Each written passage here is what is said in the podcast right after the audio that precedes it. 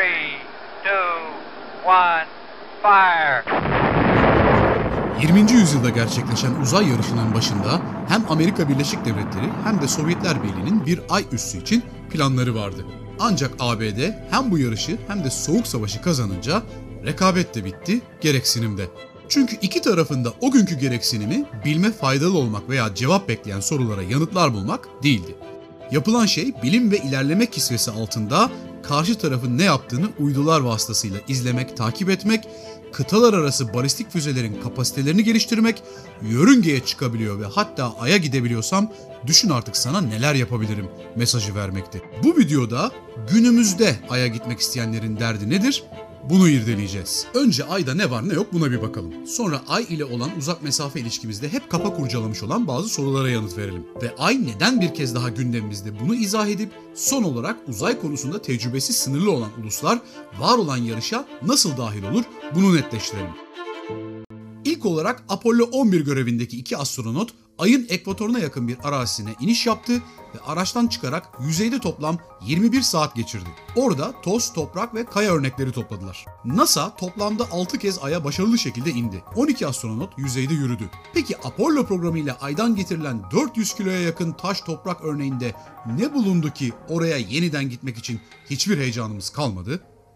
Örnekler incelendiğinde tarih boyunca sürmüş olan spekülasyonlara son verecek birkaç önemli şey öğrendik.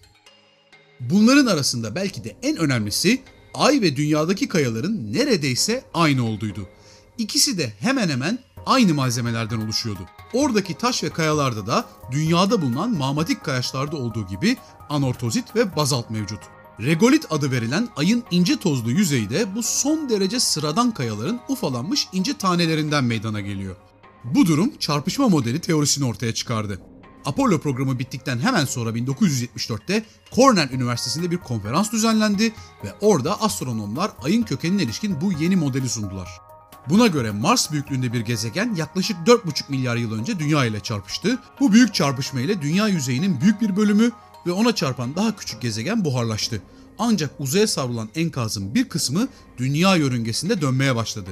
Bu enkaz zamanla ayı oluşturacak olan dönen bir disk haline geldi. Ne var ki bu modele çok sayıda bilim insanı itiraz etti. Neden?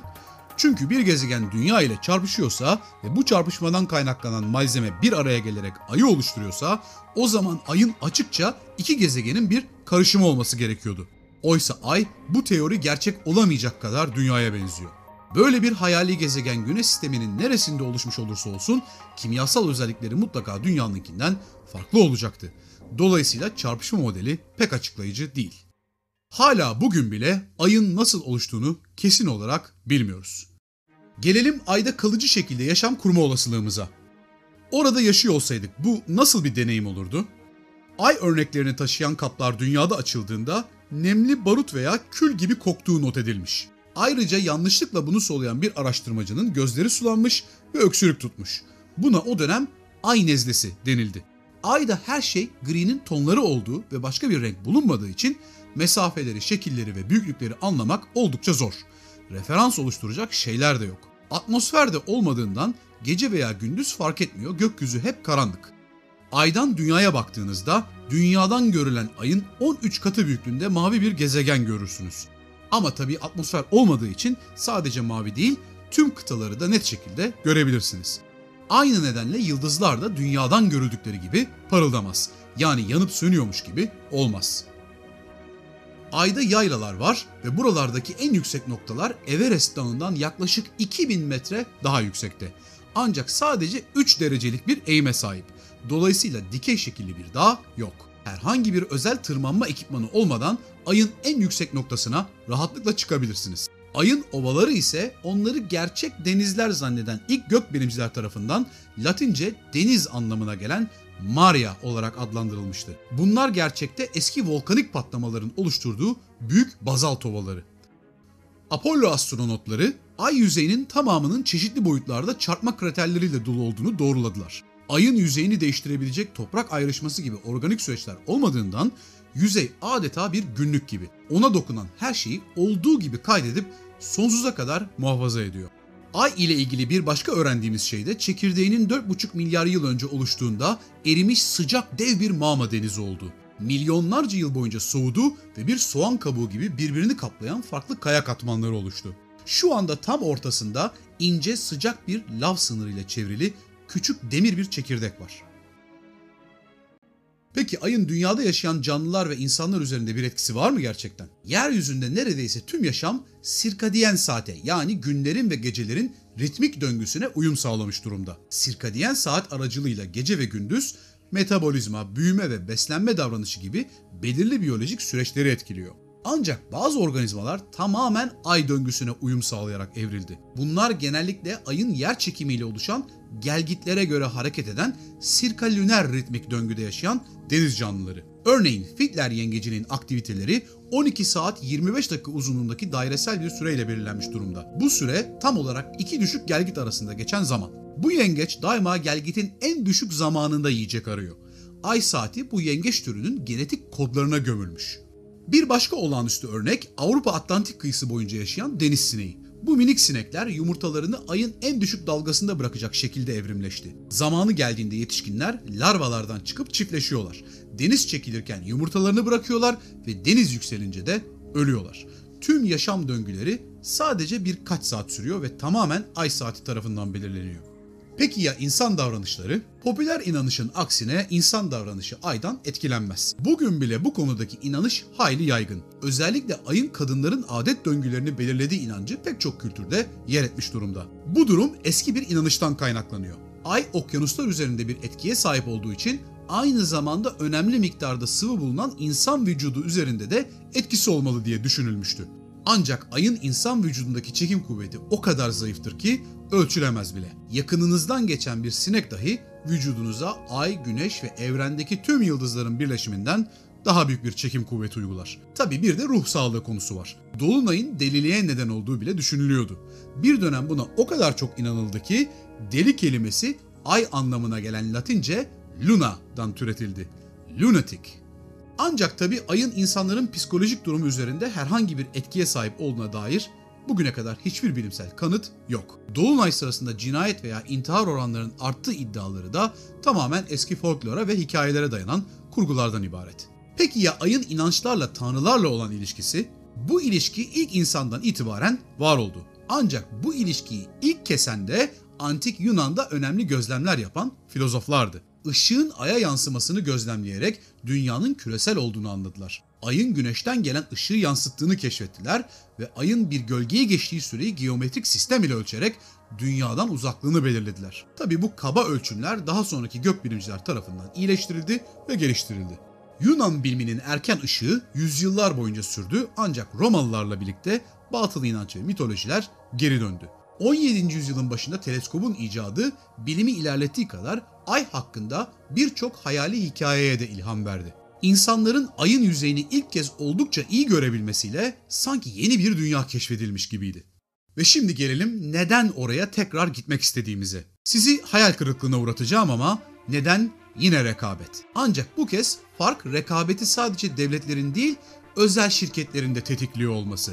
Fakat tabii şirketler özel de olsa neticede ülkelerini ve o ülkelerin kudretlerini temsil ediyorlar. Uzaya çıkmanın maliyetini düşüren inovasyonlarla birlikte bu şirketlerin know-how'ına yani yapabilme bilgisine sahip olmayan ülkeler bir sonraki çağın süper güçlerini belirleyecek olan yeni kolonizasyon yarışını kaçırmak istemiyorlar. Çünkü ay üssü kuracak olan ülke Mars'a daha kolay, daha sık, daha ucuza ve daha hızlı gidecek. Aynı şekilde daha ucuza asteroid madenciliği yapabilecek. Asteroid madenciliği yapabilecek olanlar da bir anda dünyadaki en zengin ülke ve şirket konumuna yükselecek. Bunu yeni bir sanayi devrimi gibi düşünebilirsiniz.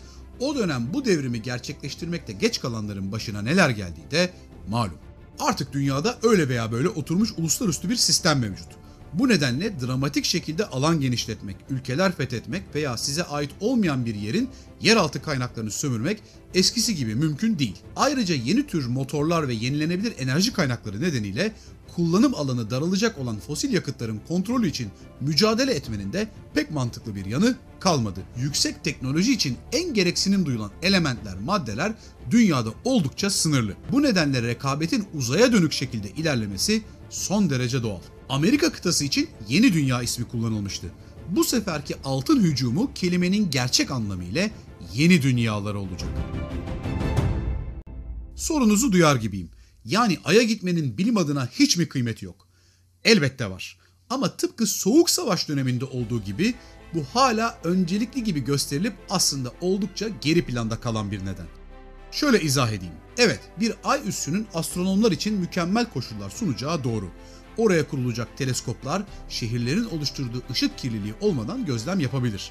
Atmosfer ve atmosferik olaylar olmadığı için de ışık kırılmaya uğramadan açık bir gökyüzüyle uzay sürekli olarak incelenebilir. Dünyanın arka plan gürültüsü, radyo yayını ve diğer cihazlardan gelen sesler de olmayınca radyo dalgaları kullanılarak yapılan radyo astronomisi çok daha etkili şekilde yapılabilir. Aydan dünyayı incelemek de mümkün olacak. Ay üzerindeki bir gözlemevi iklim değişikliğinin küresel etkilerini, okyanuslarımızın ve deniz ekosistemlerimizin durumunu izleyebilecek ve elbette uzayda savrulan gök taşları gibi potansiyel olarak tehlikeli cisimler için güçlü erken uyarı sistemleri kurulabilecek. Ne var ki tüm bu saydıklarımı yörüngede bulunan uydularla da yapabiliyoruz. Yani ay bunlar için olmazsa olmaz bir yer değil.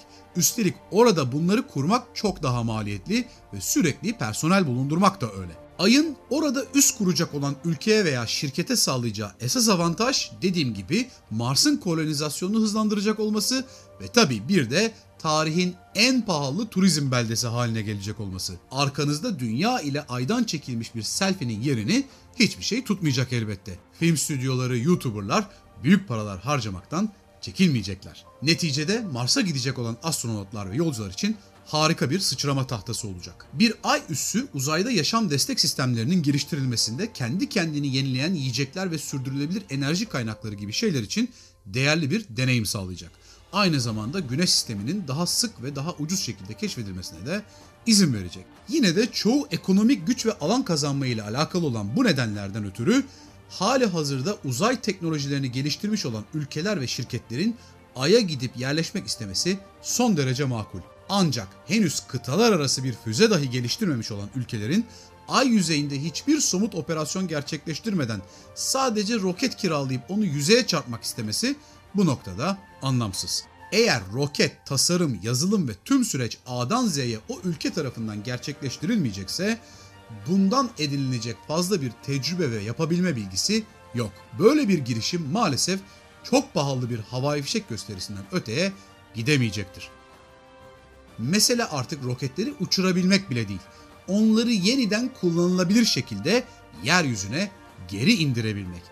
Dolayısıyla sadece parasını verip roket ateşleyerek var olan yarışı herhangi bir yerinden yakalamak bu aşamada mümkün değil. Çünkü bu üzerine çok para harcayarak terfi edebileceğiniz bir kategori değil. En üst düzeyde araştırma geliştirme isteyen, bunun için çok sayıda yetişmiş uzman gerektiren bir kategori. Bu kategorideki ülkelerde genellikle beyin göçü veren değil, alan ülkeler oluyorlar. Yani yetiştirdiğiniz uzmanları elinizde tutabilmeniz de yeterli değil. Dünyadaki yetişmiş beyinleri kendinize çekebilmeniz gerekli. Tarihte 21. yüzyıl uzay yarışıyla hatırlanacak. Bu yüzyılda yatırımlarını olması gerektiği şekilde yapmayanlar, vizyonlarını doğru kurgulamayanlar gelecek yüzyıllarda bir kez daha hayıflanıp sızlanacak. Ancak bu kez aradaki makas bir daha kapanmamak üzere açılmış olacak.